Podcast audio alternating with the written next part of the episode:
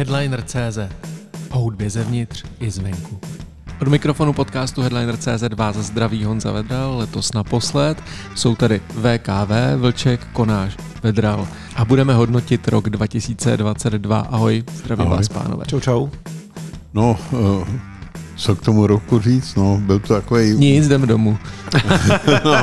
Ne, jako, tak eh, jsou roky, k- které jsou hodně bohatý a šťavnatý. Já si pamatuju eh, rok, kdy se objevil eh, Marek Stracený zároveň eh, s Klusem, což teda bylo na, na tu dobu úžasná událost, eh, že prostě dvě, dva velké objevy a dvě zajímavé osobnosti. Dodnes za to pikáme. No ano, dodnes oběma za to pikáme, ano. A letos, když to tak vemu, tak toho zase tolik nebylo. Jo. I když e, jako nějaký, nějaký typy bych měl, ale už to není, není to prostě ten nával, který byl. No. Ale přitom teda musím říct, že proti těm nultým letům, který jsem teda citoval, že, tak pořád je to docela dobrý.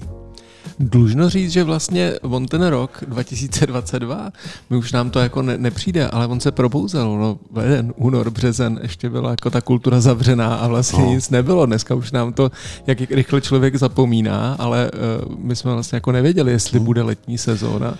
No, to je právě to, co vlastně rozhejbalo ten, eh, tu další část a to jsou vlastně ty postcovidové produkty, protože jak oni všichni seděli doma, tak většinou skládali. Že? No, to hodili rychle na trh, no, zjistili, že CDčka se neprodávají, takže eh, hodně koncertovali, aby si nějak vydělali prostě na ten chléb vezdejší, že jo. No a pak přišel konec roku a chtěli něco vydat, no tak vydali sami živáky, že? Rok 2022 je rozhodně, jako jestli nějaký je, tak eh, to byl rok koncertní, protože se udály tři koncertní sezóny najednou, všechny ty odložené věci, eh, velký zdob covidu, tak se odehrály v tomhle roce, plus byla teda vlastně aktuální současná sezóna a i v České republice platí, že tolik koncertů v České republice, takhle velkých, nikdy v životě nebylo. Že to bylo rekordní. No já musím potvrdit, že vlastně když eh, jsem absolvoval kde co, eh, tak jsem za ten rok byl na takových 70 koncertech, jo? Hmm. včetně teda českých, což je hrozně moc. Jo?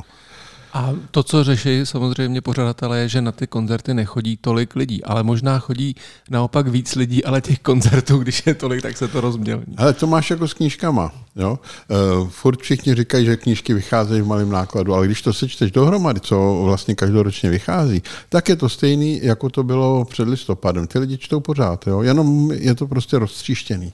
Takže eh, vlastně i ta živá produkce se jí teď týká to, co eh, z té albový už známe o hodně, hodně dlouho, eh, to znamená nějaká jako fragmentarizace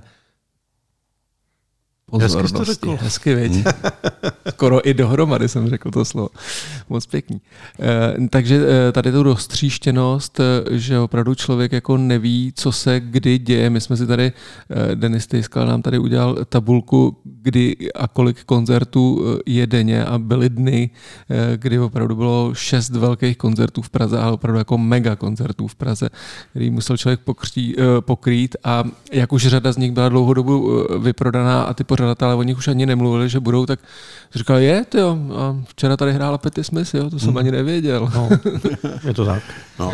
Řekl bych, že jestli něco bylo eh, fenoménem, tak jsou to opravdu koncerty a možná na to navazuje to, to co teď ty si zmínil v té své odpovědi a to jsou ty živý nahrávky, které teď vycházejí. Hmm. Když mluvíme o koncertech, tak jedním z těch, z těch z věcí, která se stala, tak je určitě to, že české kapely začaly hrát v Outučku ve velkým, jako v té největší hale. Dřív to byla jako výsada opravdu několika spíš na prstech jedné ruky. Men. Kabát Lucie, nikdy neby to nedal. No, ztracený ještě teda. Nohavica to dále Nohavica taky vlastně. No. A jinak, jinak se toho prostoru všichni báli, teď se to změnilo, zřejmě se to změnilo nějakým způsobem ekonomicky, což, což je logická věc, protože protože tady vznikl, co se týče těch hal, nějaký monopol, protože jak O2 Arena, O2 Univerzum, tak Forum Karlín, tak mají stejného vlastníka. Hmm. To znamená, že s tím taky nakládá jinak s těma prostorama. No já jsem slyšel, že spíš teda v horším než v lepším, ale eh, to jako samozřejmě eh, nebrání tomu, aby vlastně koncertoval v Outu aréně skoro kde kdo. Jo. Eh, dokonce bych řekl, že někdy jsou to i interpreti, o kterých bych to nečekal, že si dovolejí třeba Outu arénu, jo. ale to... Kdo třeba? Rybičky. Rybičky 48 a taky hmm. to měli plný, že jo? Taky to měli. Ale ono se s tím dost, no, dlužno říct, že se s tím dost čaruje, že ona je ta autoarena plná, ale ona se vlastně celá neprodává často, že jo? protože ty horní patra, uh, ty jsou opravdu jenom pro ty uh, koncerty, o kterých je opravdu obří zájem otevřený. No, anebo se udělají sedat, sedadla, že to taky další řešení. Čili ono říct, že je vyprodaná auto arena, může znamenat, že tam lidi jak v Lucerně. To zase ne, to je spíš to univerzum. No, to je spíš to univerzum, ano. Já si musím říct, já musím říct, že třeba některé koncerty, které jsem viděl v tom univerzu, byly docela, docela zajímavé. Já jsem třeba viděl Nohavicu, Taky, když jsem to recenzoval, tak jsem za to dostal strašně vynadáno, protože eh, když nohavica, tak všichni prostě ho berou za eh, najednou za špatného interpreta. Jo? To, že má jiný názory, tak to neznamená, že je špatné. Jo? No moc se nepředvet, ale letos jako no. no tak hele, eh, jako je to, je to prostě on, on starý provokatér, dělá mu to dobře, no a samozřejmě to těší, když mu nedávají. Jo? To je Ostravák, no tak co, co naděláme. To samé eh, jsou tady taky další Ostraváci, na který se, eh, na který se ne všichni tvářejí pozitivně, ale ale zase se o nich mluví, že jo? To, to jméno se udržuje v kurzu, já tomu rozumím, no, ale uh, pojďme k jinému tématu, než je nohavice. Jardo, ty jsi zatím nic neřekl. No, uh, no to je pravda. ale já jsem teď přemýšlel tím, jak jsi mluvil o tom, Eh, o tom jednom vlastníkovi tří, tří různých prostor, koncertních no, prostorů. Eh, mě vytonulo na, na mysli jedno téma, který bude s letošním rokem taky jako spjatý hudebně a nezaznělo tady předtím, než jsme se bavili. A to je, to je teda zahraniční problém, který odstartovala Taylor Swift a to je to, je to škalování hodnoty lístků kde vlastně ve Spojených státech má, má monopol téměř prakticky, tuším Ticketmaster, jestli říkám správně to jméno té firmy. A vlastně tam letos na ten povrch vybulal všechny ty problémy, které vznikly právě tou 10-15 let trvalou, eh, trvající postupnou monopolizací Ticketmasteru na trhu, který ovládl veškeré ty prostory vlastně těch velkých koncertů. A tím pádem ty muzikanti, když budou chtít udělat koncert někde, tak prostě musí jednat s prodejcem lístků a ne s promotérem. S Ticketmaster vlastně, ke kterému to patří. A tohle je téma, který teď možná se bude jako řešit u soudu. Myslím si, že během, během příštího roku nás čeká nějaký, nějaký, jako, nějaký jako rozřešení nějakých těch problémů, které tam jsou. U nás se to naštěstí neděje, v Evropě je to naštěstí jako hodně rozkouskovaný. Nicméně ty jsi to sám říkal vlastně, že, že v momentě, kdy vlastně tady máme jednoho majitele tří prostor, tak může vznikat určitý problém, který pro ty muzikanty může být nevýhodný. A e, i když jsme to tady ještě my nezažili, tak v tuhle chvíli letošního roku jsme poprvé mohli na vlastní oči vidět, co to dělá v zámoří, když se to stane. Jo, ten majitel je PPFK, abychom to, abychom to tady řekli. A opravdu to první, co bylo, že se mezi pořadatelama začalo říkat to, že zkrátka Fórum Karlín zdražilo neskutečným způsobem. Takže eh, taky vidíme nárůst i akcí, které se dějou třeba v malý sportovní hale, což jako, který ten prostor nebyl tolik až tak využívaný jako v tady tom roce. A, ale to souvisí samozřejmě i s tím množstvím těch akcí, protože někde se odehrávat musí, pokud na ně má mířit tolik lidí. No, jiným jevem u nás teda zase je decentralizace a to vydávání desek. Jo. Když si hmm. vezmeme eh, ty časy, kdy tady byly vlastně čtyři velké vydavatelství, pak teda tři, a najednou se to všechno rozpadlo, ty lidi si vydávají ty desky vlastním nákladem a ty vydavatelství vlastně fungují jenom jako distributor. Takže eh, najednou je tady jako velká svoboda, velká liberalizace, protože nikdo nikoho do ničeho netlačí. Hmm. Uh Tady to je další fenomén, eh, který samozřejmě probublával rokem 2022 a to zejména díky uh, Neelu Youngovi a to je, uh, to je, to je to digitální prostředí a Spotify, protože uh, on v té svojí potyčce ze Spotify nechal stáhnout vše, všechny, všechnu svoji hudbu.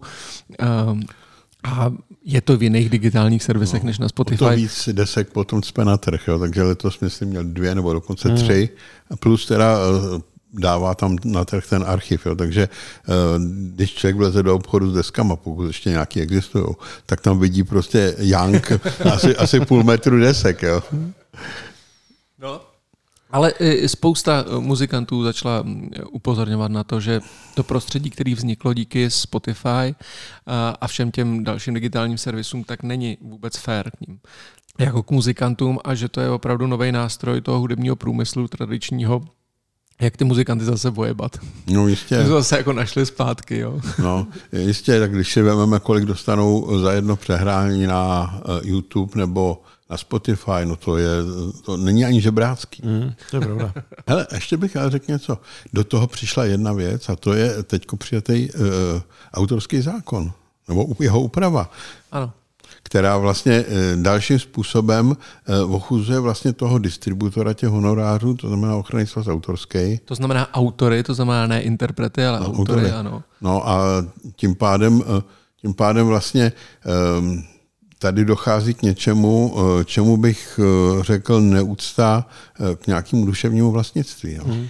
Začali jsme teda hodně navážno, musím říct, a hodně technicky tady ten podcast, ale tady to je téma, kterýmu se určitě v Headlineru budeme ještě věnovat, protože já mám opravdu pocit už od toho jako od toho vystoupení na Andělech, že spousta lidí a včetně politiků pravicových stran, eh, takže je v nějakém jako domění, že OSA je nějaká, nějaká zlá organizace z 90. let, eh, která prostě ještě jako to nazývají výpalný, jako to, že vybírají eh, autorský poplatky, ne, autorský právo duševní vlastnictví je normální jako norma, ke který dospěla prostě evropská civilizace nebo západní hmm. civilizace a e, zkrátka je to to nejlepší, na co jsme přišli, jak, jak se starat o to, když někdo hold napíše písničku, kterou všichni užíváme, všichni ji slyšíme, všichni z ní mají vlastně nějakým způsobem e, profit, tak jak dostat peníze k tomu jejímu autorovi. Prostě hmm. to není rohlík na krámě a e, když se člověk podívá na výsledky osy v protože takový Osy, OSA je samozřejmě, no, ochranný svazy jsou ve všech zemích civilizovaných, eh, takže se podívá jako na, eh, na výsledky té osy a na, eh, na průhlednost toho jejího fungování, tak ta česká osa je asi druhá nebo třetí nejprůhlednější a nejrychleji hmm. distribuující ty poplatky na světě a opravdu v tady tu chvíli, když je člověk autor a je tam registrovaný a takhle si dvakrát klikne do jejich systému, tak vidí, kde se jeho skladby hrajou a kolik z toho má peněz. Prostě tam nejsou žádní jako mamonáři, kteří sedějí na hromadě peněz, který kradou eh, nebohým zámečníkům, kteří, eh, kteří si poslouchají rádio. Takhle to jako není. No, no eh, taky myslím, že ale radši k tomu nebudu dalšího.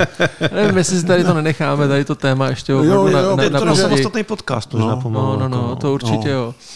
Pojďme se vrátit, eh, pojďme se vrátit k muzice. Jsme, mluvili jsme o těch eh, věcí, které jsou jako technický, eh, ale co konkrétně v té hudbě vás zaujalo, myslím teď jako interprety, desky, takovéhle věci? Hmm.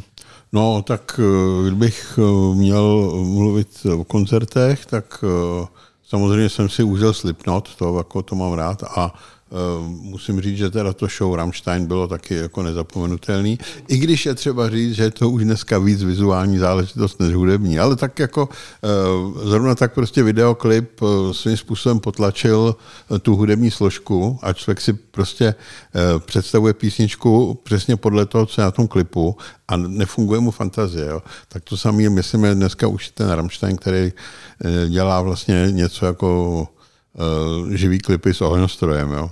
No a eh, co se týče české scény, mně se strašně líbila Rozálie. Pivo z brkem u Vltavy odletělo na jich. Nebreč holka, vzpomeň si, kolik zažili jsme jich. Roky jsme se koupali v čepovaný Plzni. No řekni mi, kdo tehdy nás tak sprznil, jo? 25 na holou, zasloužíš si letos. Připijem si jen kolou, ať nebolí kokos. Hlavně žádná oslava, abys nevzpomněla, že seš holka, jo, stará. První hmm. bong v to je moc uh, jako nadaná holka. A um, Martin Chobot se mi taky líbil, taky docela, myslím, že je docela zajímavý člověk, který pokud se bude držet muziky jako autorsky, tak určitě bude nějakým takovým pokračovatelem Davida Stipky. No a uh, jinak jsem byl nadšený, že je nová Metallica, nový single, to mi taky udělalo dobře. Jo a samozřejmě uh, Muse, to je strašně důležitá deska, protože myslím, že to je deska, která nejlíp uh, zachycuje uh, tu postcovidovou atmosféru, takový to temno, který vlastně se valí tím světem. A není to nic příjemného, ale je to, je to prostě něco, co zachycuje realitu.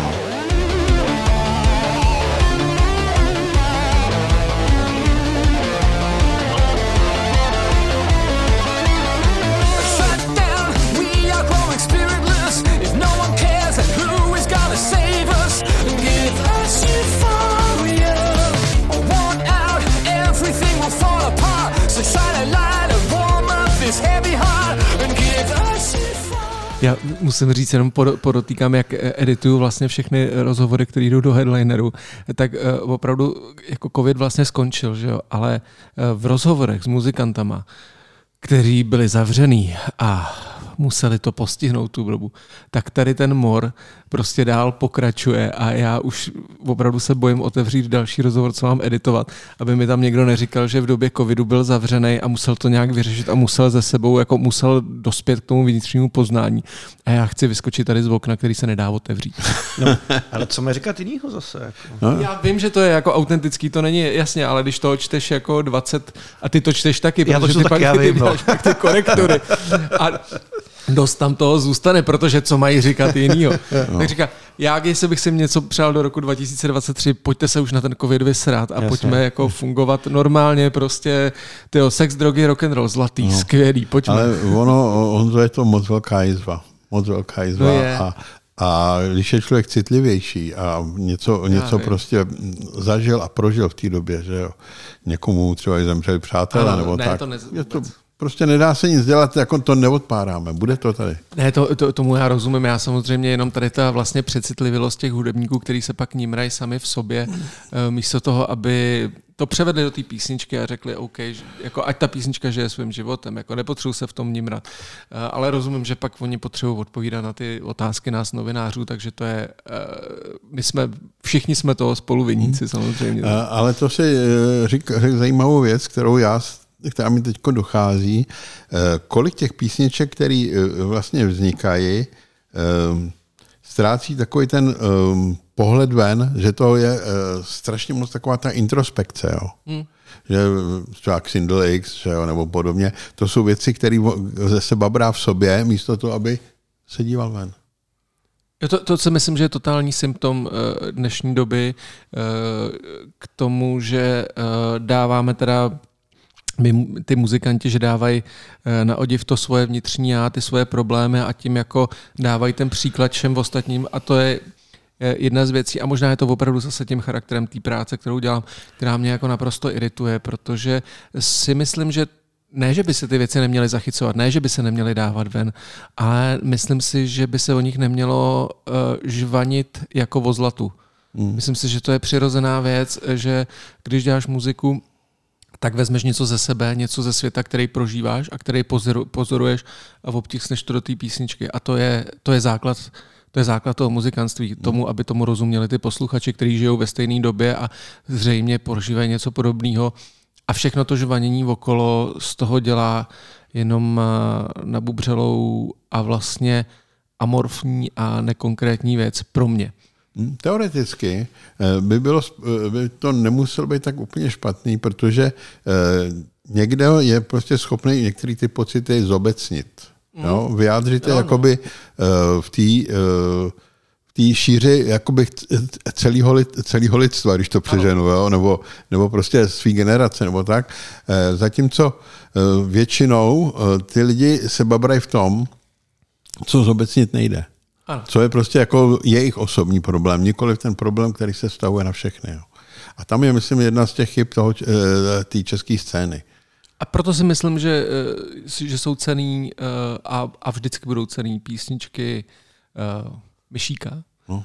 vládi, písničky Davida Stipky, protože tam nějaký tady to zobecení, nějaký porozumění a nějaká poetika samozřejmě, která s tím souvisí, tak je a možná proto asi nás oba zaujala ta deska toho Martina Chobota, protože je naprosto civilní, přestože se věnuje taky, jako vlastně se ním rá ve věcech, které se staly jemu, ale nedělá to eh, tady tím, není to reality show.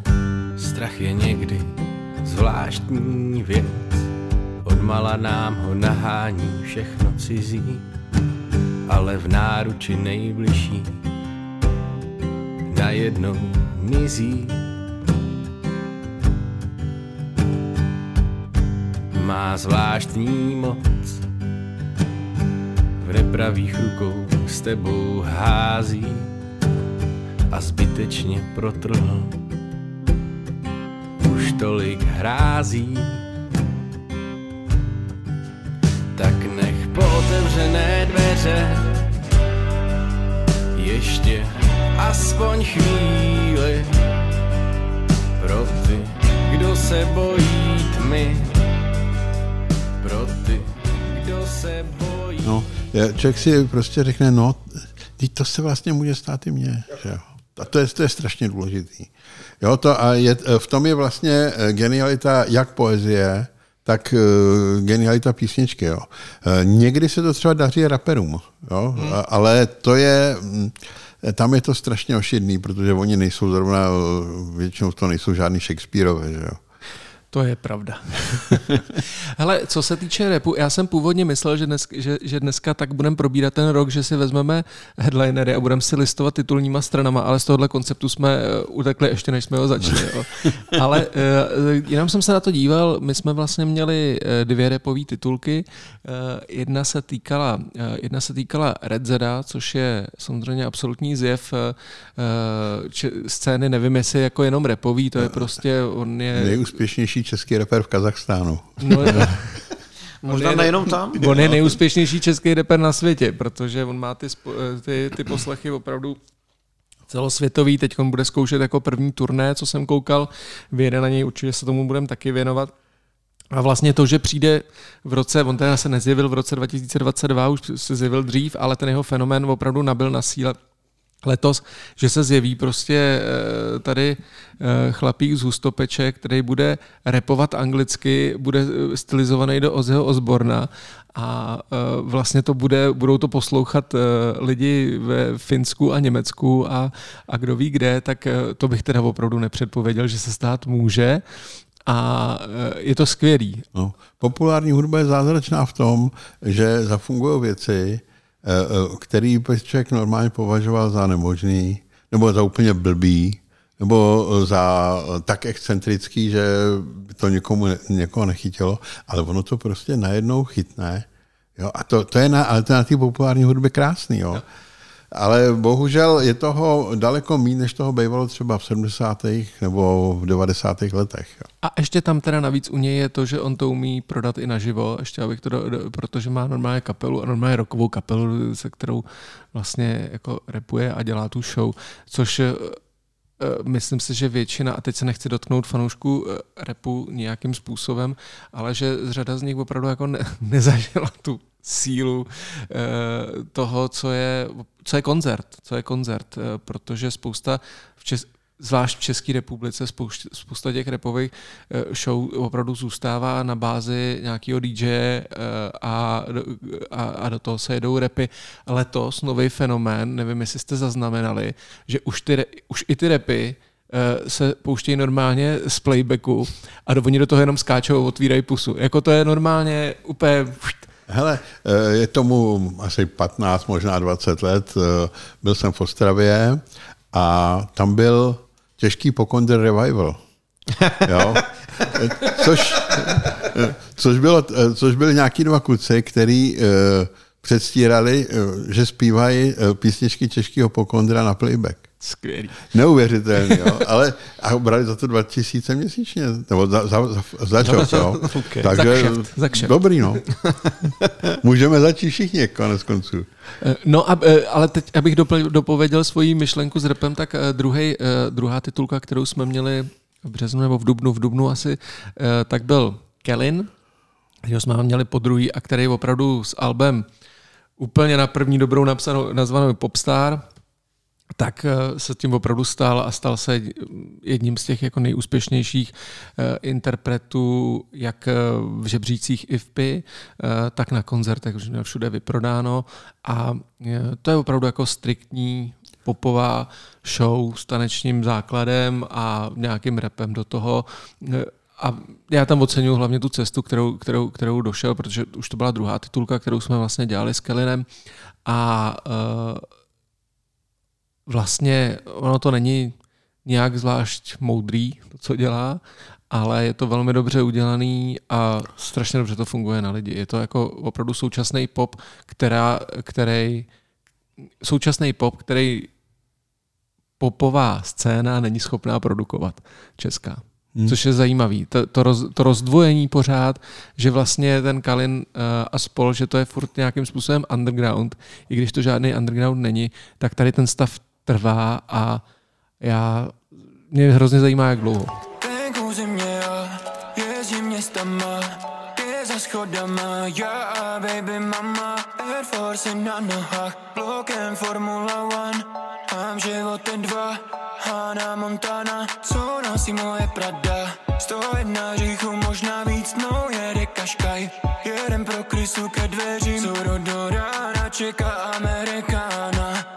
není čas na duše temná jako vrána, ej Sjíždím kolama, řekni mi, kolik to bude stát, a baby mama Já jsem tady dneska spíš za posluchače vás dvou, protože já se třeba přiznám, že jako, jako rap jde třeba úplně mimo mě, to je obor, který vůbec nerozumím, nechodím na ty koncerty, jsem jako spíš na ty kytary, nicméně ty jsi mi trošku nahrál s tím Kalinem a s tím žebříčkem IFPy.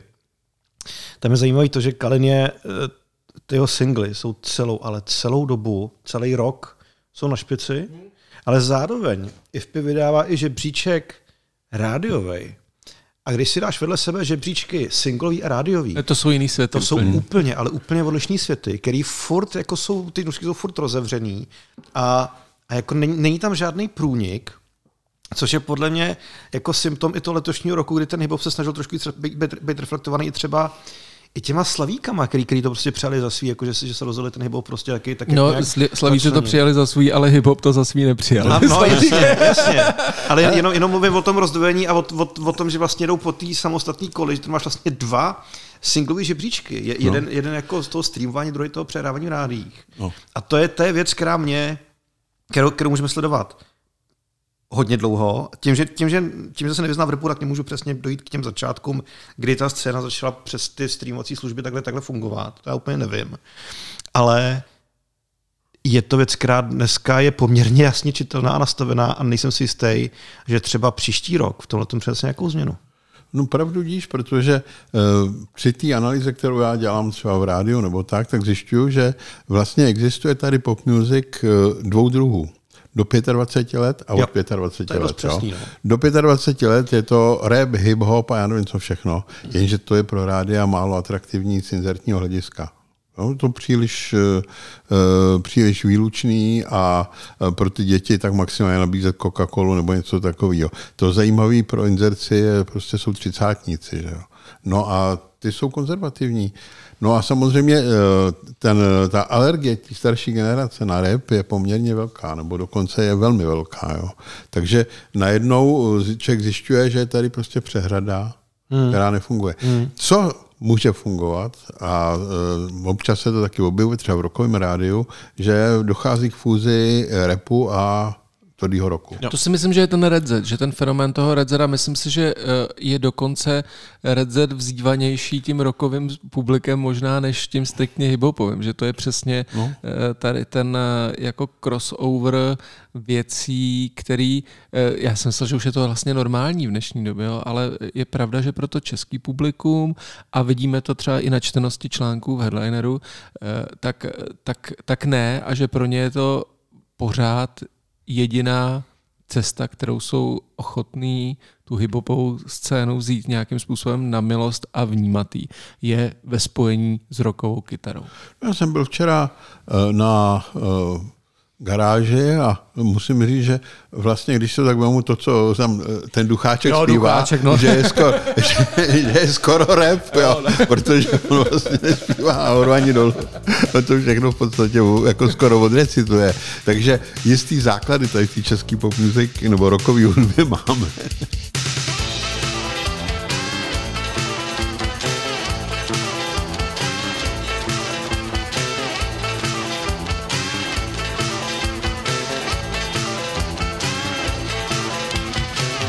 Různý party, jsou různý spolky. Někde mastí karty, nebo běhají holky. Ty by ti dali, ty by ti dali. Ty, jo. to by, To asi jo, to by vydali. Ten vlček, ten tam říká po garáži, ty vole.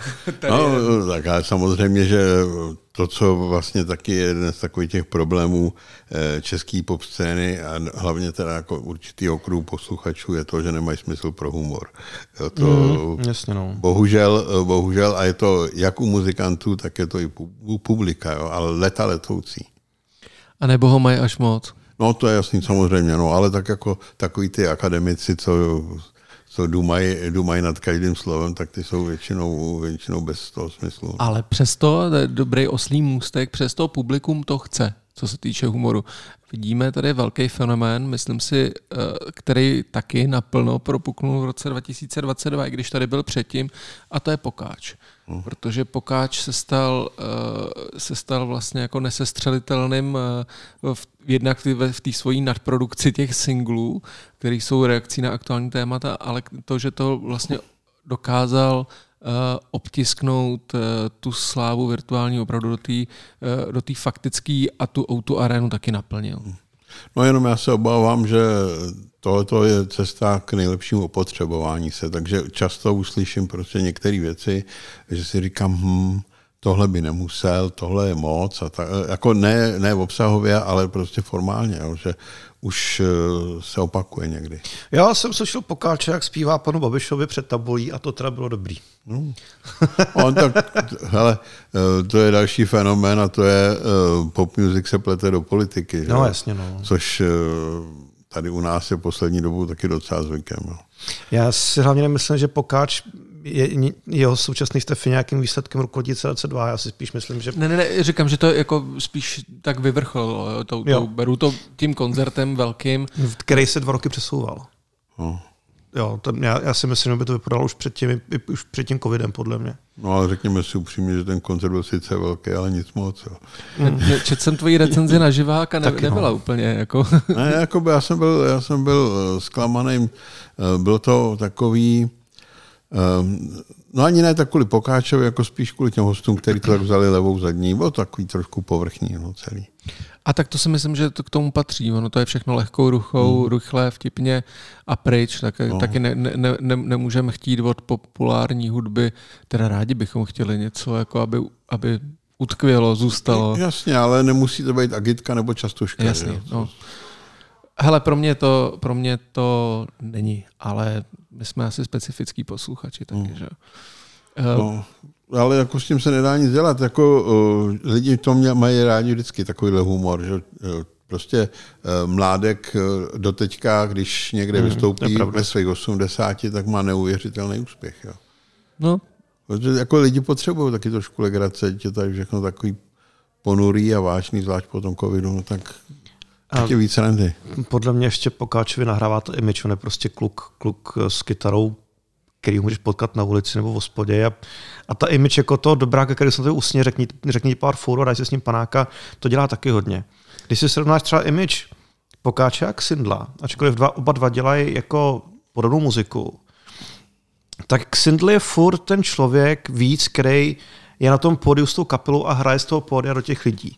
Zatímco Pokáč, jeho image, aspoň jak to vnímám já, je člověk, který s tebou sedí u stolu v hospodě a, a hraje na tu kytaru. No. To, je, to je trošku odlišný, odlišný jako přístup toho, toho, jak ten posluchač může ten interprety vnímat. A myslím si, že i tohle z toho, jakkoliv to možná nebude Pokáč akorát slyšet, já si myslím, že ta image to, to hraje velkou roli v tom, jak ho ty lidi přijmuli, který normálně i kluky s kytarou by nemuseli, prostě protože nejsou zvydaní. A Voxlovi se to nepodařilo, hmm. ačkoliv byla podobný startovní čáře, Uh, z Pokáče dokonce myslím natočili pár věcí. Pokáčovi ano, protože prostě Pokáč zvolil nějaký jako přístup, kde těm lidem hraje až do pokojíku přes tu webku a vlastně tak jako si fixa nebo vohnou ti vyjezdili po těch různých jako zadnicích své publikum, tak pokud si to vyhrál přes webku. Já, jako, já si myslím, že tohle je jako věc, která je unikátní, ale dává mi smysl, že, že má takový publikum, protože s tím prostě dokázal jít cestu. Eh, bylo zajímavé, jak jsi zmínil eh, na jedné straně eh, toho Xindla a na druhé straně toho Pokáče. Pokáč v podstatě moralizuje jenom výjimečně. Jo. Ano. Zatímco Xindl je kazatel. To je pravda. On jako zvednutý prstíček a hmm. takhle ne, jo, a ty seš takováhle a ty seš takovejhle. Jo, je to, časem to bude velmi nepříjemný. Jo, když si na to nedá pozor, hmm. tak to bude velmi nepříjemný a uh, možná mu to i v té kariéře uškodí, pokud takovéhle věci řeší. Že jo. Rok 2022, eh, další z fenoménů, teda když už mluvíme o populární scéně, ať je s Fouknem, eh, a to s Fouknem teď rychle, protože tomu jsme věnovali samostatný díl, eh, možná dokonce dva, také Marek Stracený, třikrát Eden, nejslavnější tady, nebo nejpopulárnější zpěvák v zemi. Říkám, už jsme to rozebírali, nevím, jestli k tomu chcete říct něco víc ještě. Já, já si myslím, že s ostupem času to bude vnímat jako, jako moment, který nějakým způsobem byl přelomový pro ten český hudební trh a hudební průmysl v rámci, v rámci, v rámci trhu jako, jako, jako s lístkama, protože aby český interpret vypadal třikrát po sobě Eden, to se nikdy předtím nestalo. A tak jako třeba před pěti lety nebo šesti lety někdo prorval tu autoarénu a najednou to šlo. Je možný, že Mark Stracný prostě ukázal lidem, že jde udělat Eden. Třikrát po sobě. No, je to svým způsobem eh, událost roku, jo, z hlediska právě tohohle toho, eh, řekl bych, komerčního úspěchu. No, ne, že by všechno úplně, co jsem mu, co udělal, tak že by fungovalo, ale on má tu jednu obrovskou výhodu, že on oslovuje ty třicátníky. Jo.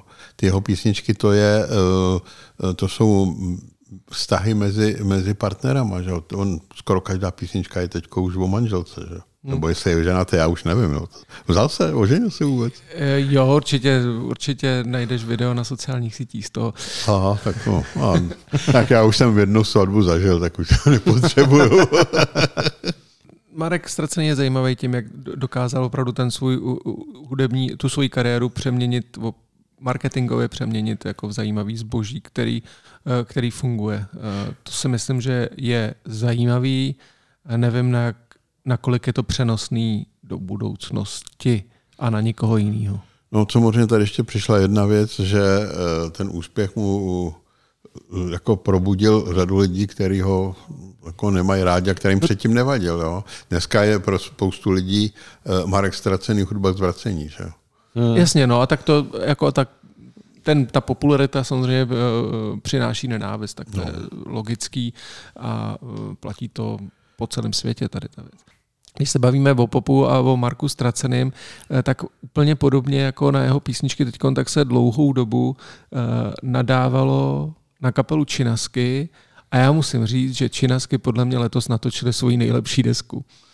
No to já činnosti mám rád v začátcích, ale dneska už mě to teda nebaví, je to takový... A slyšel jsi to nový album? Nebo no, slyšel, to je ten Freehead, že jo, no, no, tak no, no. to jsem slyšel, ale to jako mě to, mě to jako moc, nic moc neřeklo, no, dvě srdce vejpůl mě teda jako... Ne, to, bylo, to, je nej, to je nejslabší písnička tam, ale jsou tam takový tři, čtyři věci, které tam právě ten návrat k těm začátkům a k nějaký Eh, k tomu, jako vlastně, že není potřeba se jako za každou cenu podbízet, tak, tak tam nějakým způsobem jsem slyšel a vlastně mě to příjemně překvapilo. Napsal jsem na to pozitivní recenzi, za kterou jsem dostal šílený kartáč od scénářů headlinerů. Ale uh, vlastně si i, s tím s odstupem času si uh, stojím za tím, že to je jako velmi solidní nahrávka český popový kapely, která se zbytečně nespěl do nějakých trendů a že si dělají věci, které je baví. život je kurva převlečená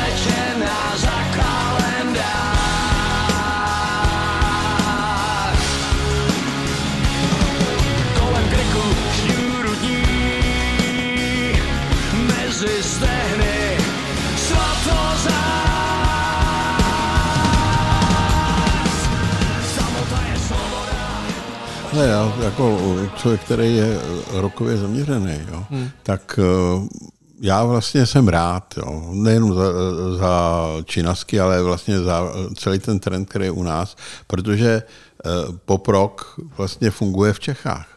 A kam se člověk podívá za hranice, tak tam už ten poprok není. Jo? No a činasky jsou jedni z těch, kteří to prostě držejí nad vodou. To jako v každém případě musím uznat, že to je velká, velká jejich zásluha. No. Já, já jsem byl překvapený, že tam byly, to, že tam byly písničky, které mě neiritovaly, což, eh, což je pro mě je to úspěch u české populární kapely a zvlášť poslední dobou, kdy mi přijdou opravdu ty věci banální, na efekt, eh, honěj trendy prostě, a, ale ten obsah eh, tam není, tak, tak já jsem byl za to rád. No. Zase na druhou stranu... Já a jsem, mně už stačí málo. No, já, eh, já jsem třeba rád i za Trautenberg, protože no, eh, ty, ty aspoň nestarají o žádný trendy. Že? Hele, tak na tom se neschodneme, to je podle mě úplná debilita.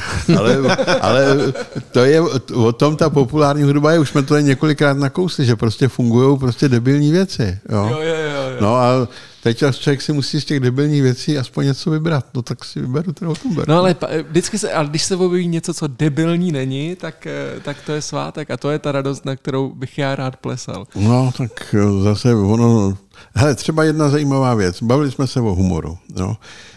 Já jsem to strašně zkoumal, vlastně ten fenomén toho humoru a zjistil jsem, že vytvářet humor je v podstatě nejtěžší ze všech stylů, jo? protože každý z nás vnímá humor úplně jinak.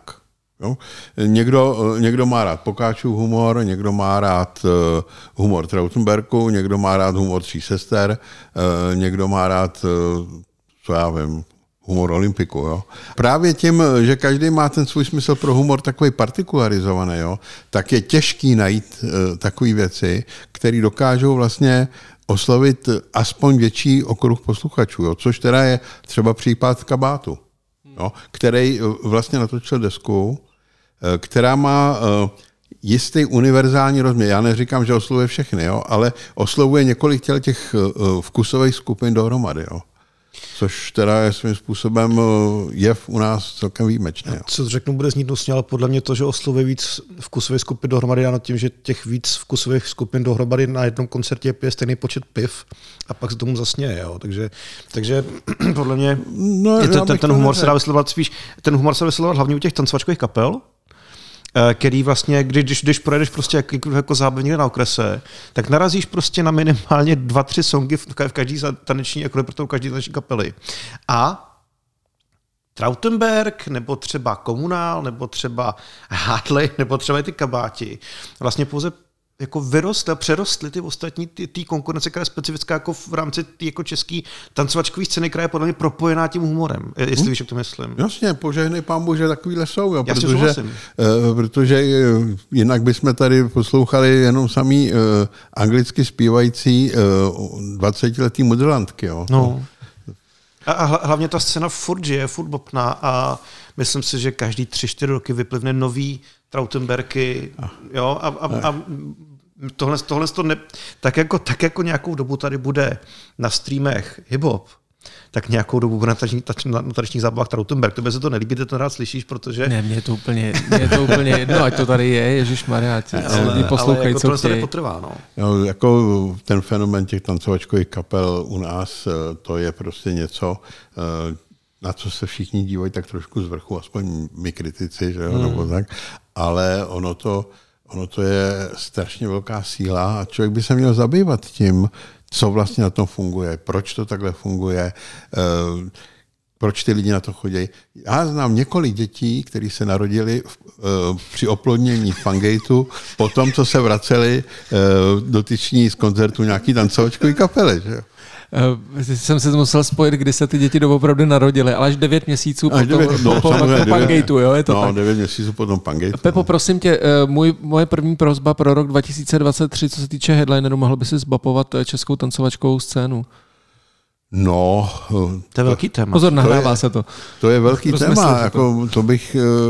Jako ne, že by mě to nelákalo, jo, ale ono většinou jsou to mimo pražské kapely a člověk už je takový trošku starý a musí cestovat za nima, ale eh, jako někdo by se měl zabývat takovýma kapelama, jako je Brutus, jo, no, Odyssea, Odyssea protože to jsou kapely, které tady vytvořily obrovskou uh, hudební tradici. Jo. Odyssea dokonce teď si nějaký velký koncert, tuším k nějakým 40 nám, 50 nám na scéně, to je No, prostě strašně moc. Vidíme, že Jarda se v tom orientuje.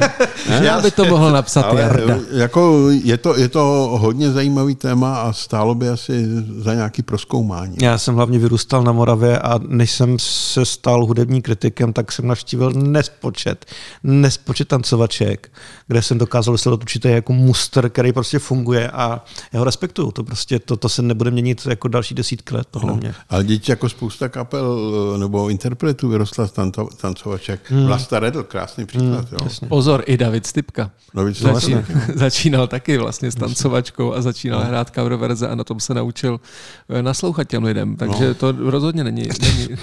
není Ně, někdy uměl se se k tancovačkám vracet, když si zjistil, že to nesype. Ale víš, eh, ono, ono, my se tady bavíme o nějakých těch vznešených věcech a já jsem byl tuhle na nějakých narozeninách v Asičárně, jo, někde tady na venkově. No a jako zpočátku tam byla diskotéka a hráli se takový ty nejnovější hity a tohle. Najednou se všichni tak nějak už trošku pinkli, že jo? No, jasně. A co jelo? David, jo, všechny tahle ty věci. A najednou všichni úplně šťastný, rozářený, předtím se to při tom tanci no. tvářili všichni vznešeně a vážně a najednou byli šťastní.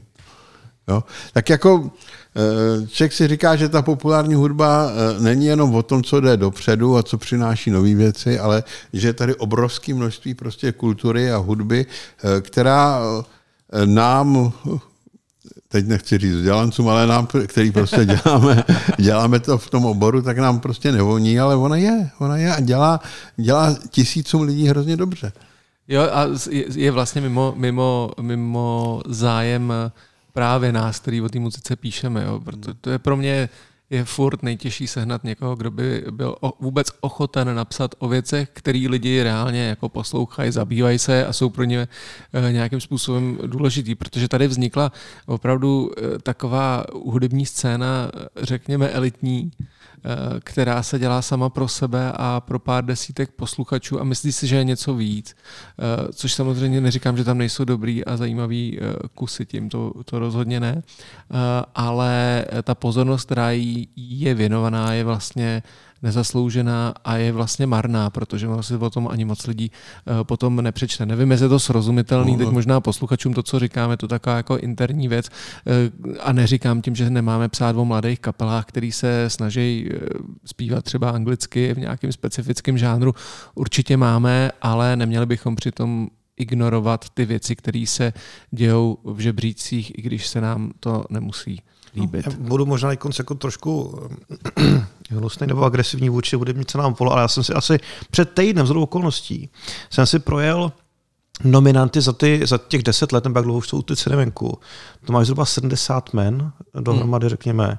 A zaměřil jsem se na to, kdo z nich ještě dneska vydržel hrát nebo je alespoň tak intenzivně vidět, aby byl doceněný v rámci nějaké odborné komise. A třeba jako to není půlka, to je prostě jako hromada lidí, eh, jako natočili desku v rámci té malé scény, o které jsi ty mluvil, která se stala úspěšná, zarezonovala a zmizeli. A zmizeli. Do, do, do, roku, do roku a půl od nominacích Nápola prostě jako nebyli vidět. Tak ono je to dáno spoustou i- i mimo hudebních důvodů. Ano. Od jak živa, od jak živa bylo zvykem, že eh, když se muzikant oženil, tak eh, mluvím teda o nějakých takových těch menších amatérských nebo tak. Když se No ty, co oženil, tak, nenosili domů z kšeftu prachy. No, no tak prostě to řekl. hold, uh, hold šel normálně do výrobního procesu a uh, už se jako na tu muziku vykašlal. Jo? A já bych možná- a kolik talentů, ale opravdových talentů takhle jo, vlastně tak. odešlo. Jo? A já bych právě v tomhle možná hledal i částečný zdůvodnění toho, o čem jsi mluvil ty, že ta scéna je furt jako malá a uzavřená trošku do sebe. Možná je to daný nejenom tím, co si ty muzikanti myslí o sobě, ale je to možná daný i tím, z jakých podmínek prostě můžou fungovat na té scéně.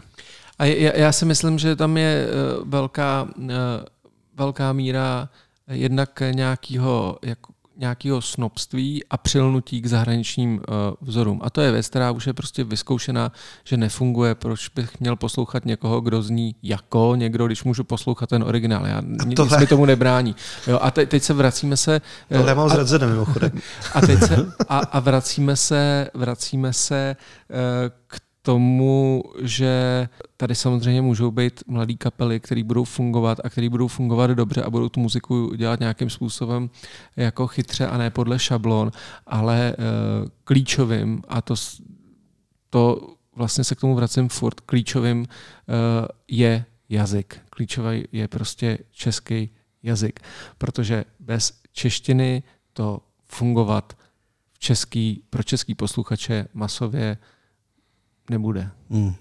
To opravdu těch eh, výjimek, které jsme tady zažili, je strašně málo. Jo, a z těch aktivních, support kdo, kdo to je support lesbians, no. těm už to nefunguje. Toxic ještě byl. Toxic, to, no, těm to no. taky nefunguje. No, no, uh, ale jako monkey prostě, business, monkey, monkey business, business to jsou. No, to, je, to, je, to je jediný, kde, kde je vlastně ten Matěj jako má roli nějakého šaška že jo, do toho. Takže no, Matěj je to zpěvák na prd, jo. to, je, to je vtip, který řekneš vždycky a já s ním nesouhlasím, a, ale, ale má tu jako bavickou funkci, kterou vlastně přebije to, že, že, že tam není ta část té emoce, kterou, kterou ti supluje uh, text. A to je taková věc, kterou, za kterou se jako motáme v kruzích, ale prostě je zásadní a kdyby vypsaná fixa, která vydala pěknou desku, že kusy radosti letos, uh, tak bez ní by nevyprodala teď Lucernu a neměla by tak úspěšný rok, kdyby neměla písničky, češtině, které mají své, své bydnou poetiku a který mají proto ty lidi rádi. No tak ono, když si to vezmeme, tak uh, ta cílová skupina, o které jsme mluvili, to znamená ty nad 25, tak ty ještě tak moc uh, v angličtině nejedou. Že? To je pravda. No. Ale... Jo, jako je, tam už je tam skupina, ta nižší, kde, kde teda už tu angličtinu ve škole měli. A, ale... a to já si myslím, že to je, to, tohle je taková věc, která se furt jako omírá, že ta mladá generace umí anglicky. A to je úplně jedno, já taky umím anglicky, ale když mi někdo zpívá česky a rozumím tomu textu, tak, jsem, tak, se, tak tomu mám jiný, jiný vztah jako posluchač přece úplně jako, jako logicky. Já tomu v té angličtině většinou taky rozumím, a, a, ale na druhou stranu mi nevadí, když tam jsou bláboli tolik, jako když tam jsou v té češtině, ono je to hodně hmm. těžší, jo, samozřejmě.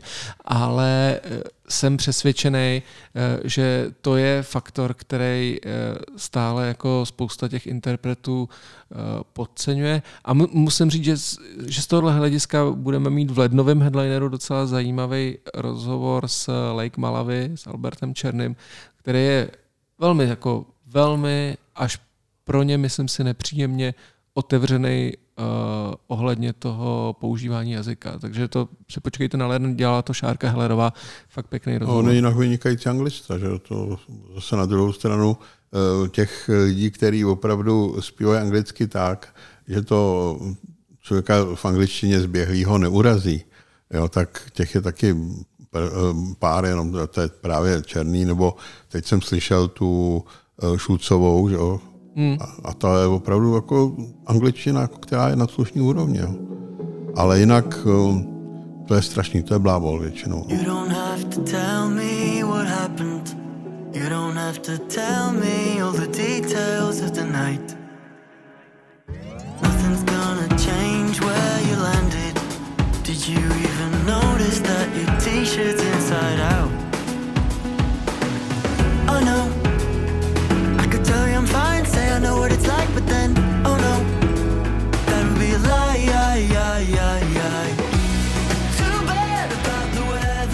Když jsme se tady bavili o rozdílech mezi jako nezávislou a populární hudbou, tak pro mě eh, je tady jedno album, kterýho nejsem objektivní, ale myslím si, že to je eh, nejpozoruhodnější album roku 2022, který u nás vzniklo a to je album Posledné věci Mekyho Žbirky.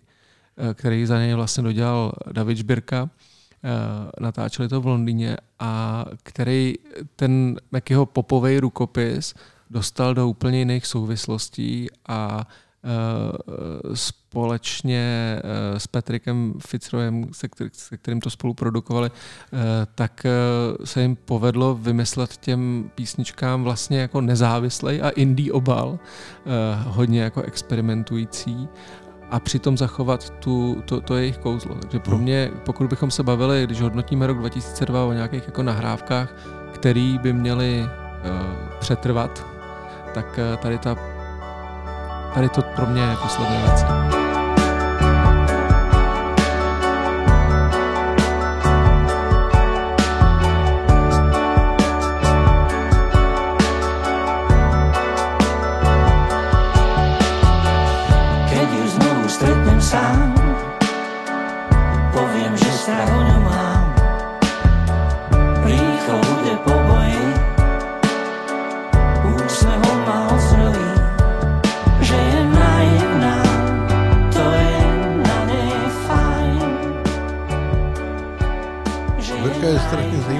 Byl strašně zajímavý tím, že uh, on neustále sledoval tu scénu. No. Hmm.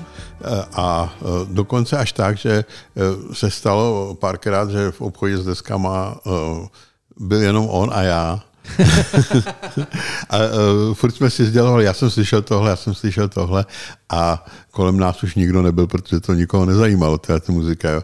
Takže uh, on, on vlastně neustále žil tím, tím pohybem vpřed, jo, toho um, britského, teď nechci říct uh, středního proudu, ale takového toho poprokového proudu, který tam od jak živa byl, ať už to byl Britpop nebo ještě některé trendy předtím, že jo. Měl taky krásnou novovlnou desku, že jo, předtím. Takže jemu, jemu se prostě podařilo uh, vždycky vyhmátnout z toho trendu něco takového, co bylo československého. Hmm. A co vlastně i, a i to tím jazykem. Tak, mělo to nějaký světový punc k tomu, no, že? Mělo to vlastně. světový punc a zároveň, protože měl vždycky dobrý textaře, nebo si to psal sám, tak vždycky tam bylo prostě, eh, ten jazyk byl hrozně na úrovni. Když jsme se bavili o té češtině, nebo v jeho případě i o slovenštině, tak vždycky to mělo hlavu a patu. Hmm, hmm. Jaký jsou pro vás jako nějaký výjimečný desky roku 2022? Máte nějaký? No, já eh, celkem asi moc, eh, moc takových těch výjimečných desek jsem nezažil. Eh, ta Rozálie tam mě zaujala, to musím říct. To, to je. Rozálie, Rozálie Havelková, vlastně dcera Ondřeje Havelky, která hraje na akordeon a, a takový přisprostlý písničky ve stylu Radúzy vlastně. No, ona je to vlastně jakoby pokračovatelka Radúzy. Hmm. Jakoby, jo. A v lednu s ní budeme mít taky rozhovor v Headlineru. Uh, myslím si, že to bude takový spíš možná objev pro lidi roku 2023, protože ona vydala to album teď někdy v lednu, v, prosi, uh, v listopadu, v prosinci. Jardo, co ty? Uh, já se přiznám, že mezi českými deskama nemám jako nějakou, která by mi zůstala v přehrávači po zbytek roku. V zahraničí bych pár našel. líbí se mi hodně, líbí se mi hodně letošní deska Fouls, která je fenomenální pro mě, protože je veselá, roztančená, zapneš to od prvního do posledního treku a na tom Maidenu se všichni jako do pohybu. To prostě funguje. E, ta, ta změna té sestavy prostě prospěla a pro mě třeba poslední nahrávky Fouls nebyly moc zajímavý, takže jsem o toho moc nečekal. Pustili jsme to s kámošem cestou do Mnichova, jsme jeli na, do divadla na Klíse a ta cesta s tu deskou utekla úplně jako fantasticky. Druhá deska, která mi zůstala v hlavě, hlavně protože jsem vůbec rád, že to jako dopadlo, tak je nová deska Ozzyho, Patient Number 9, která je prostě fenomenálně zprodukovaná, plná báječných hostů. Tam je, tam je prostě Tony Iommi, je tam Jeff Beck, je tam Eric Clapton, Zack Wild, No, to já jsem je... se taky bavil, když jsem No, viď, viď. No. Ale on, to, on prostě to neskazí, veď? To je, eh, s, s ním je vlastně vždycky svým způsobem ano. nějaká sranda a, ano, a vždycky ano, je tam ano. nějaký dobrý nápad. No. Je to tak. A ta, tahle ta deska pro mě činí jako i obsahuje, protože tam není, tam není vata. Díky, díky, díky tomu, že tam je tolik hostů, tak tam jako není vata. A já dostanu toho producenta, který to dělal. Eh, kdy, když zmíním třetí desku, a to je solovka Eddie Vedra, která pro mě taky doční, protože Eddie Vedr se od té jako introvertní ukulelařiny posunul... Ukulelařiny? Ukulelařiny. Ještě jsem nic nepil dneska. uh, tak on se posunul regulérně jako do pozice v generaci mladšího Bruce Springsteena na, na té solovce. A klaplo to. Je, je to epigonství, je to, je to hodně jako přiznaný epigonství, ale a podle mě ta deska pro mě eh, přesahuje jak ty předchozí nahrávky solový Eddie Vedra, tak pro mě hodně ční nad tím, co se vlastně v rámci toho světového roku letos vydalo. Víš, jsi mi připomněl toho Springsteena, ten má teď taky novou Ty desku. Hmm. To je strašně zajímavý. To protože, je skvělý album. No, je, protože no. to jsou věci, které eh, z části já pamatuju z 60. nebo ano. začátku hmm. 70. let, eh, moc se nehráli, aspoň eh, teda v Čechách nebo v Evropě, ale tím, jak člověk poslouchá nějaký BBC nebo nějaký takovýhle ty stanice, v té době, tak se mu to dostalo trošku pod kůži. Je to hodně podobný Philu Collinsovi, který natočil vlastně taky jednu takovouhle desku hmm. z hitů Tamla Motown. Jo. Hmm. Ale to jsou, to jsou totiž člověk si najednou vychutná tu krásu těch písniček, hmm. jo? že jak jsou, jak jsou krásně postavený, jak je to skonstruovaný, jaký mají silné melodie a on to dokáže tak hezky vystihnout. A ta jeho interpretace toho Springsteena, jak no. on tam s tím přijde, s tím svým vlastně jako rokovým písničkářským hlasem, ale ale dá to tam, že jo? No, je, no. je to tam, zaspívá to úplně jinak, než by to zaspíval jakýkoliv soulman, ale eh, to je pro mě teda krásná, krásný album osobně eh, a Možná jsem se ho pouštěl z těch zahraničních nejvíc. Marvin, he was a friend of mine, and he could sing his song, his heart in every line. Marvin sang of the joy and pain. He opened up our mind. I still can hear him say, Oh, talk to me so you can see what's Eh, Já teda mám prostě opravdu na sobě pozoruju problém, asi to souvisí s věkem, strašně s tím se snažím bojovat, Pepo, možná bys mi s tím mohl pomoct, jestli to má cenu s tím bojovat, jo. ale uh, já mám problém v té mladé hudbě nacházet věci, které by mě takovýmhle způsobem oslovovaly a takhle jako bych na ně emočně byl schopen reagovat. Eh, Ono je to taky daný trošičku tím, že eh, hudba se dneska neskládá, ale vyrábí. Ano. Jo, a to je ohrozný rozdíl. Takže ty věci, které jsou teď třeba na trhu nebo tak, tak tam člověk prostě cítí, jak jsou vykonstruovaný, jak je tohle to odtamtať, tohle to je tam odtamtať, on je to složený dohromady a tak. Takže ta původnost trošku vymizela. Já to teď taky pocituju a někdy najednou zjišťuju, že se radši uchýlím k nějakým starším věcem, i když jsem to nikdy předtím nedělal, abych se trošičku jakoby osvěžil. Jo. Ale No, tím já neříkám, rozumíš, že... tobě, tobě je 70, mě je 40. No. No, roz, jako ty, ty máš právo se uchylovat ke starým věcem, ale já prostě zjišťuju, že si takhle vybírám, co si poslechnu. A pustím si to, jako když chci něco nového, tak si pustím Springsteen, jak zpívá Motown, tak co to no. je, kde to jsme? No. možná, možná hraje roli i to, že Springsteen má za sebou prostě 50 let na scéně. Jo? To, když ten muzikant má s tou kapelou, jako když takhle objíždí ty kontinenty a natočí prostě 20 desek, tak pak, pak ta forma je prostě ne, úplně no, jiná, že jo, samozřejmě. No.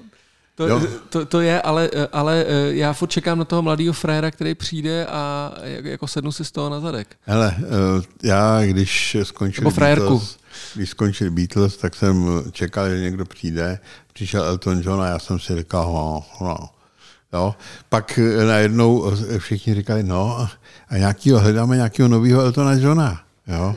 A takhle to furt pokračuje, a, ale ta hudba se přitom mění, jo. Je, jo, ale je důležitý prostě, když už teda člověk v tom oboru chce jít s tou muzikou, tak musí se prostě učit, učit jí chápat, pochopit, proč to vlastně vzniká, jo? proč se to děje.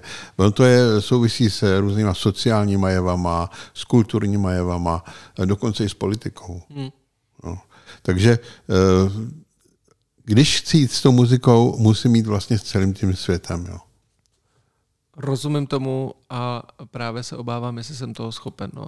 Naučíš a se. Teď, se, teď, se, teď jsme tady došli k, k mojí, rozumíš, já tady většinou se bavím s lidma, chci je dostat prostě do tady té pozice, aby tady se rozlomili a řekli to svoje niterný, jako aby to za sebe dostali. A teď tady jsem se obnažil. No. Pánové, já vám moc krát děkuju za mudrování o roce 2022. Pro zajímavost, mám tady takovou věc, kterou jsem si vyjel z webu z našich hudebních zpráv, který vám přinášíme. A zajímalo by mě, jestli tušíte, co byl nejčtenější článek na hudebních zprávách headlineru. Já si myslím, že to byla reportáž Guns N' Roses. no tak to by jsem to řekl. Ale já to jen pardon, jsem vyspojiloval. Sorry. No, jako já si netroufám říct, ale určitě to byla nějaká urážka někoho. Ale co, co je druhý, to nevím. Ale já vám přečtu tady prvních, prvních deset, jo, hmm. pro zajímavost, protože to je zajímavá věc. Jsou to opravdu věci, které si lidi u nás na webu nejvíckrát na ně klikli. Nevíme, co to znamená, nevíme, co tam s tím dělali, nevíme proč. Může být jenom dobrý titulek. Veď? Může k tomu být dobrá Ty děláš fotka. většinou ty, tak zase. takže, takže já to přečtu i s těma titulkama, jo, no. aby to bylo, ať je to pro přehled. Jo, prvních deset. Guns N' Roses hráli v Praze poctivé tři hodiny, zradili je zvuk a návštěvnost tak tento článek udělal 481 257 mm. přečtení, neuvěřitelný. Uh, druhý, a to mě taky teda překvapilo, překvapují, druhý místo, to je poměrně čeství, je premiéra To všechno z lásky, Martin Chobot odkrývá rodinnou tragédii, okay. to je vlastně premiéra klipu Martina Chobota, mm. takže opravdu interpret, který přišel jako novej, samozřejmě k tomu hraje to, že to je partner Evy Farný. Na čísle tři, tam už jsme, tam jsme doma, tam je to jasný, to je video, dvojtečka, velká prsa jsou skvělá, zpívá slepý frontman Rammstein. Hmm. Takže to byl zase jako článek uh, na první dobrou u čtenářů. No. Jenom abyste věděli tady posluchači, že my to nemáme taky lehký, že to, abyste to četli, aby si to přečetlo 300 tisíc lidí, tak musíme sklouznout něčemu takovému. Jo. A to, abyste si to četli, tak potřebujeme k tomu, abychom mohli fungovat. Tak uh, samozřejmě není to 100% naší produkce, ale některý jsou potřeba i takovýhle články. Pozor, ale na čtvrtém místě máme poměrně aktuální věc, taky recenze. MIDI ukazují všechny své dosavadní tváře, ale nevědí kudy kam. Hmm. Zajímavý. Zajímavý, to je zajímavý. Přikládám to k tomu, že u toho byla, byly ty fotky, co jestli jste viděli Jo, fotky MIDI, fotky nahý, kde No. se na- nafotili jakoby celý ve zlatě a bez pohlaví teda, ale jinak jsou nahý. Eh, ale to Hmm. Chudáci. pohlaví, pohlaví mají jako, že tam není akorát, jako by to bylo umělo. To. Chudáci bez pohlaví to mají těžký, že No. jo? Já bych chtěl jenom midi vzkázat, že si o té desce myslím lepší věci, než jsou v té recenzi. Ty jsi dokonce nominoval v nějaký bestovce. Nakonec jsme to do- prohodili, do- ale, ale m- jako, jako pro mě patří mezi nejzajímavější jako české desky, co se letos objevily. Midi budou rádi, protože i ty ostatní věci se četly, nehledě na to, jaká tam byla fotka, hmm. poměrně, eh, poměrně hezky. A Michal Švarc, ten ale v popu, rozumíš, ten to bere striktně. A to mě je se líbí. Eh, tak pozor, eh, jdeme na místo, eh, místo 1, 2, 3, 4, 5, 6. Na šestém místě ve čtenosti s krásným skóre 247 tisíc přečtení eh, skončil Ivan Mládek. Ivan Mládek zažil na Rock for People první mošpit. To je ale skvělý titulek. To bych taky, no. taky bych kliknul, taky no. bych kliknul, hele. Uh, dostáváme se na další místo a to je, eh, pozor, ne Rozálie, ale Rosalia. Popuštěná uzda, zcela obnažené zpěvačky. Tam zase pomohla ta fotka, kde opravdu na sobě neměla nic a ta, teda, ta mimochodem se, se vydala tady tou cestou uh, vlastně v, ve velmi zajímavý hudební fúzi, to, jak bere to flamengo, posouvá ho do toho popu, tak na tady té aktuální desce prostě to vzala opravdu přes to svoje tělo. Tak, potom tady máme osmý místo, Glosa, Dimitri v zemi krále Miroslava předvedli rizí české buranství. No. To udělali ty Dimitry samé o sobě, podle mě. Ten, ten, Ty to ty naklikali čísla. sami, No. No, ne, to to ne, ale jako, jako lidi to hodně čtou, ty Dimitry. Eh, Tak potom tady máme takový výlet do, do minulosti, to jsem dával, eh, to jsem vytáhl z archivu časopisu Tři veteráni, eh, který, který jste dělali eh, s Vojtou Lindaurem, tak jsem vytáhl jeho článek, tak pozor, me- mezi nejčtenějšími články roku 2022 headlineru tak má zásek Vojta, Vojta Lindaur, kdo by to byl řekl. A to bylo, eh, když měl výročí, eh, tuším, že Pražský výběr, nebo Michal Kocáb, teď si nejsem jistý, kdo z nich, tak jsem, eh, tak jsem vytáhl článek, který se který se jmenoval Začátky pražského výběru a nebe báječná přehlídka nevkusu a problematických textů. Tak tady to článek Vojty Lindaura si přečetlo 172 tisíc lidí. Pěkný. Mám z toho radost. tolika a, letech a to vůbec, jsem to, vůbec jsem to nečekal, že se tady to stane. A desátý, desátý je dojemná podsta pro Mekyho Žbirku. Marika Gombitová zpívala s jeho synem Davidem obrazem. Takže No, čtenáři, jak vidíme, jsou docela konzervativní, ale eh, opět jenom ještě, abych to upřesnil, tady to je věc opravdu, která je braná z hudebních zpráv, to znamená z těch věcí, které se každý den objevují na headliner.cz a, a, ne z časopisu jako takového, kde nabízíme eh, texty, které jsou nějakým způsobem samozřejmě jako delší eh, a řekl bych, že asi hodnotnější, než je tady ta jako pěna dní, která většinou tady ty velké čísla eh, udělá, ale má ten smysl v tom, že přivede ty čtenáře vůbec k, k tomu médiu a my můžeme nabídnout i věci, které jsou podle nás zajímavější. tak. Jsem to hezky řekl, co? No. Už jsem se do toho pustil. Pánové, já vám moc krát děkuju za dnešní návštěvu. Eh, nějaký přání pro českou hudební scénu do roku 2023. Pojďte. Eh, Dobře, tak já začnu. Já, my jsme se na začátku bavili o tom, jaký byl ten rok 2022. Pro mě byl ten rok takový, že jsem slyšel víc zajímavých koncertů než zajímavých desek, jak jsme mluvili o, o, těch, o, o tom, že bylo překoncertováno. Já bych si vůbec nezlobil, kdyby se to do příštího roku aspoň vyrovnalo. Ne, že bude mít těch koncertů a desek zůstane stejně, ale aby těch desek bylo víc, eh, aby stouply a možná, aby, když bude ještě víc desek než koncertů, já budu jedně rád, takže, takže mm, ubrat, ubrat na, ne ubrat na živácích, ale víc těch zajímavých desek by se mi jako velmi líbilo. No s tím samozřejmě souhlasím, protože konec konců e, proto posloucháme muziku, aby jsme slyšeli zajímavé desky. Že? A já doufám teda, že jich bude příští rok hodně. Hmm. Asi tak jako to, to by mi bohatě stačilo k tomu, aby rok 2023 byl dobrý. Já k tomu dodám teda eh, svůj skeptický pohled. Já si myslím, že jsme uprostřed doby singlový, že bavili jsme se v minulých letech o tom nárůstu, že důležitosti těch singlů a úbytku těch alb a myslím si, že to budeme ještě rok, dva prožívat, než někdo přijde k tomu, že udělá teda to opulentní dílo, který zase převrátí eh, ten trend.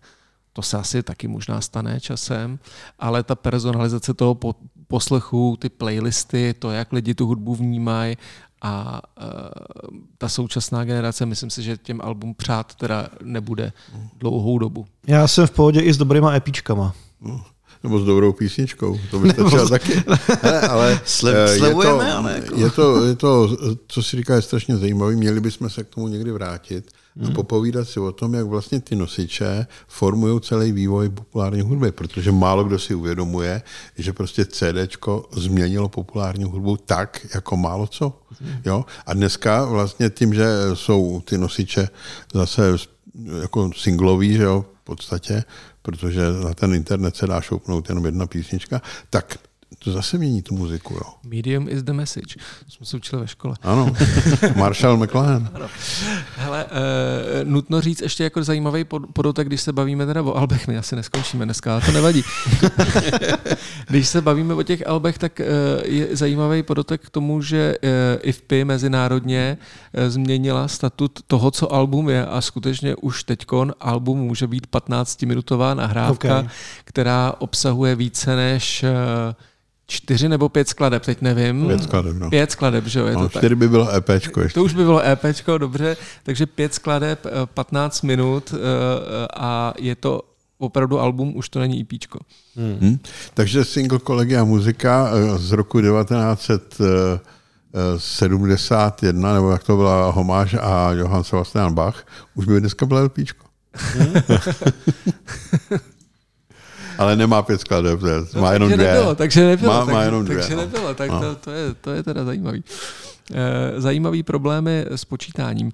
Eh, každopádně jsem zvědavý, jak se tady to eh, projeví na české hudební scéně a já, abych to dokončil nějakým svým přáním, tak já bych byl moc rád za to, aby se objevovaly ty nový jména, který přicházejí z nezvyklých a nečekaných eh, úhlů a který nejsou eh, nějakým způsobem konstruovaný podle Eh, trendů a podle zahraničí, protože to je věc, na kterou začíná být posluchačsky ještě víc, agresi, ještě víc alergický ne, ne, ne, než na jiný nešvary. A myslím si, že to, že se opravdu během jednoho měsíce objevila holka s harmonikou, která zpívá svoje písničky česky a kluk s kytarou, který ani nemá žádný sociální sítě a taky zpívá svoje písničky, to znamená ta Rozálie a, a, a Martin Chobot, tak jsou možná jako příslibem, že tu nejmladší generaci nebo tu mladou autorskou generaci tady ten směr nějaký, jako nějakého vlastního No, ta, že mají potřebu nějak se, uh, si najít nějaký vlastní jazyk, vlastní styl, vlastní vyjádření a rozpoznatelnost, což je věc, která je vzácná, vzácnější a nejvzácnější v současné populární hudbě. Teď jsem tak zase moudře dohovořil, že tady na, se rozhostilo ticho. tak. No tak jo, já myslím, já myslím, jako tečka je to prostě dobrý. To je pravda. No. Tak jo, tak uh, od mikrofonu podcastu Headliner.cz uh, se loučí VKV, Vlček Konáš Vedral. Pánové, já vám moc krát děkuju. Díky. Hmm, rádo se stalo. Hezký svátky. No, a vám, vám no. čtenářům ještě jednou děkuji za vaši celoroční přízeň časopisu Headliner, to, že nás eh, čtete, to, že jsme díky vám mohli vydat Headliner 100, který už nám tady ubejvá z redakce, jak si pro něj chodíte, jak jsme vám ho poslali a eh, tak eh, hlavně to, že si o muzice čtete, tak to si přejme do roku 2023, aby ještě někdo ty naše naše keci chtěl poslouchat a číst.